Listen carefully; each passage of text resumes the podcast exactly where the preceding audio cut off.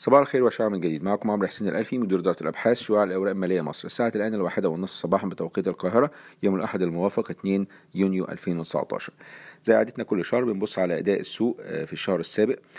طبعا كل شهر وحضراتكم بخير. بنتكلم على شهر مايو أداء بتاعه. طبعا في مقولة بتقول in May and go away أو بيع في مايو. ولأن عادة بيبقى في شهر مايو في الأسواق العالمية ما بيبقاش في حاجة بتحصل في الفترة ما بين شهر مايو وشهر أكتوبر وتبقى الأداء أحسن في من أول شهر نوفمبر لشهر إبريل من كل عام. ولكن في السوق المصري طبعا المقولة دي مش بتبقى صحيحة طول الوقت. ولكن لو بصينا تاريخيا على أداء المؤشر اي 30 في شهور مايو منذ بداية تدشين المؤشر في 1998 هنلاقيها كانت من تتأرجح ما بين مكاسب وخسائر.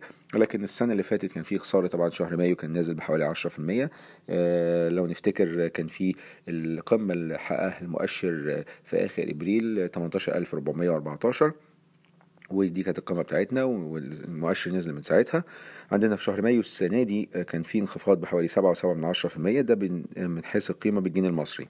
لو جينا نبص عليها من قيمة من حيث الدولار الأمريكي عشان نقارنها بالأسواق الإقليمية والأسواق العالمية هنلاقي إن المؤشر يعتبر منخفض في شهر مايو 6% فقط. عشان الدولار طبعا انخفض قصاد الجنيه أو من وجهة نظر أخرى الجنيه ارتفع قصاد الدولار فده بيحسن الأداء بالنسبة للمستثمرين الأجانب فبدل ما هو كان خسران 7.7% بالجنيه لا هو كان خسران 6% فقط لأنه كسب في العملة. بالنسبة للمؤشرات إي جي ال MSCI ال Frontier Markets و MSCI Emerging Markets المؤشر EGX 30 كان عامل أداء أسوأ من ال Frontier Markets اللي هي في شهر مايو كانت طالعة 2% وكان عامل أداء أحسن من ال Emerging Markets اللي هي كانت منخفضة بحوالي 9% هو المؤشر مصر طبعا زي ما قلنا هو نازل 6% منذ بداية العام ما زال المؤشر المصري طلع 13% طبعا الأداء الجيد جدا اللي حصل في يناير وفبراير. بالنسبة لل frontier markets وال emerging markets ال frontier markets من أول السنة زايدة 7% ال emerging markets زايدة 2% فعلى من أول السنة يعتبر EGX 30 أحسن من أداء المؤشرين دولت. لو جينا نبص على تقييمات ال EGX 30 مقارنة بالمؤشرات الأخرى في الإقليم هنلاقي إن ال EGX 30 بيتداول على تسعة ونص مرة أرباح متوقعة. آه لو دخلنا معانا في الأسواق الإقليمية سوق البحرين هنلاقي مصر يعتبر رابع أرخص سوق. آه أرخص سوق عندنا عمان 6.2 مرة. آه دبي 6.4 مرة. وبحرين 8.8 مرة. يعني السوق المصري تسعة ونص مرة. ما زال أرخص طبعا من ال frontier markets اللي بتتداول على عشرة فاصل أربعة مرة وال emerging markets اللي بتتداول على 12 فاصل اتنين مرة. طبعا مصر تعتبر جزء من مؤشر emerging markets فبالتالي أرخص من المؤشر دوت بحوالي 22 مرة.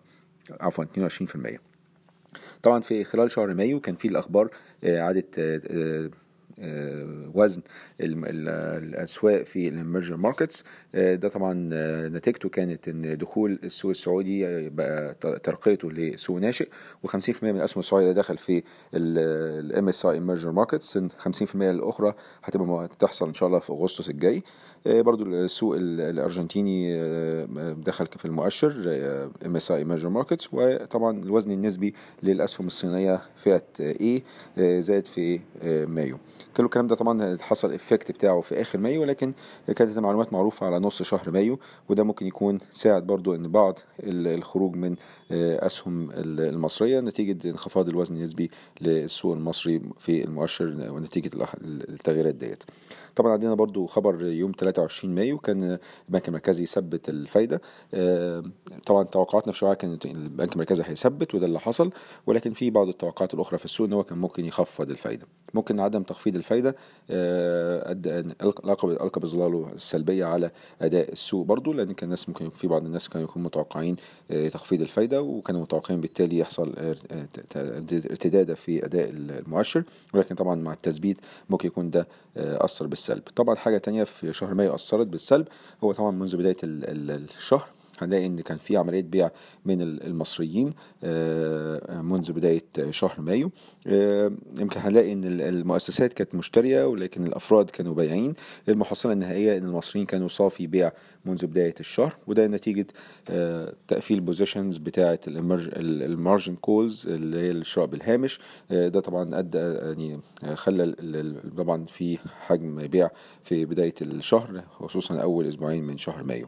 هنلاقي نبص على الأجانب الأجانب بالرغم إن كان في طبعا إعادة وزن بتاعت MSCI لكن صافي اللي حصل إن هو كانوا صافي شراء في شهر مايو برقم صغير بنتكلم على تقريبا حدود ال 120 مليون جنيه.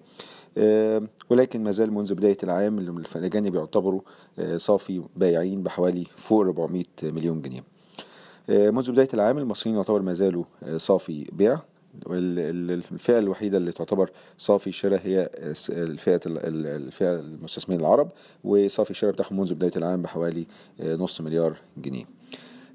شهر مايو زي ما قلنا المصريين كانوا صافي بياعين العرب صافي بيع بحاجة بسيطة جدا والأجانب زي ما قلنا كانوا صافي شراء. بالنسبة لأداء القطاعات أداء القطاعات يمكن ما زال القطاع البنوك مستحوذ على الأداء الإيجابي منذ بداية العام مرتفع بحوالي 17% بعديه قطاع الاتصالات 13% وقطاع الرعاية الصحية 10% طبعا الأداء بتاع الثلاث قطاعات دولت كان مدفوع بالسي اي بي مصرية اتصالات ومستشفى كليوباترا على التوالي. أسوأ أداء منذ بداية العام.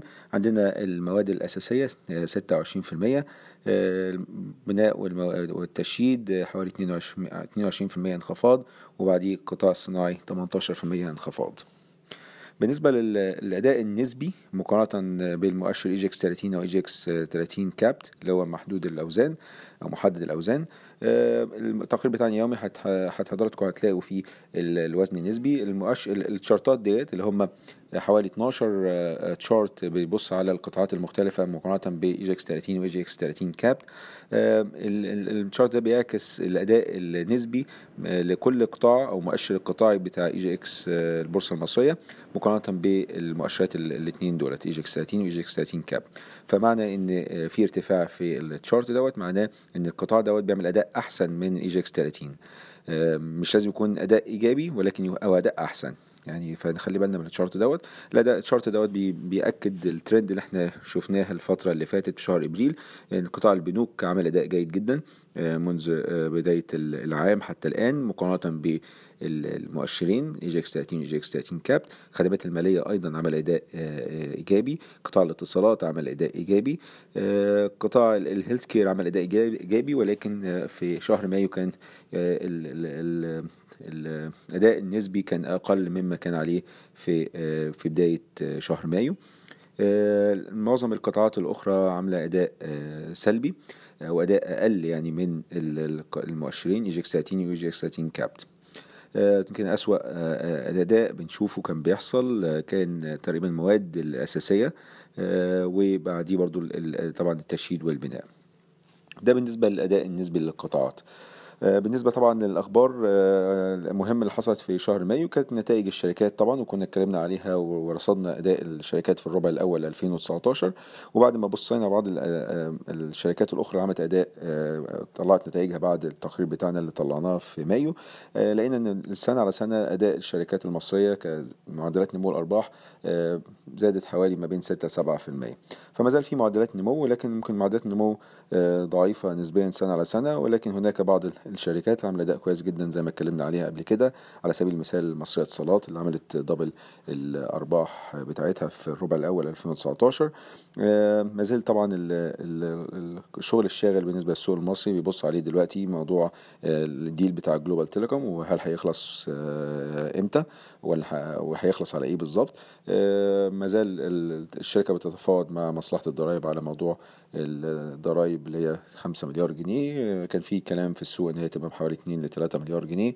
لسه الحقيقة الشركة ما أفصحتش بالظبط على الرقم بتتكلم عليه ولكن الإفصاح بتاعها كان يوم الخميس اللي طلع إن هي هتعلن عن أي تفاصيل لما يبقى في بيان أو اتفاق نهائي مع مصلحة الضرائب. بدا كده يبقى التلخيص بتاعنا بتاع شهر مايو وتفاصيل أكتر طبعا موجودة في التقرير بتاعنا اليومي. شكرا لكم والسلام عليكم ورحمة الله وبركاته.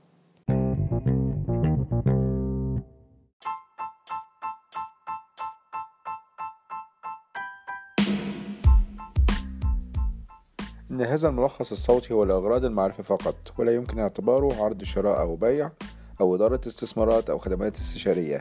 ينصح باستشارة مستشارك المالي قبل اتخاذ أي قرار استثماري.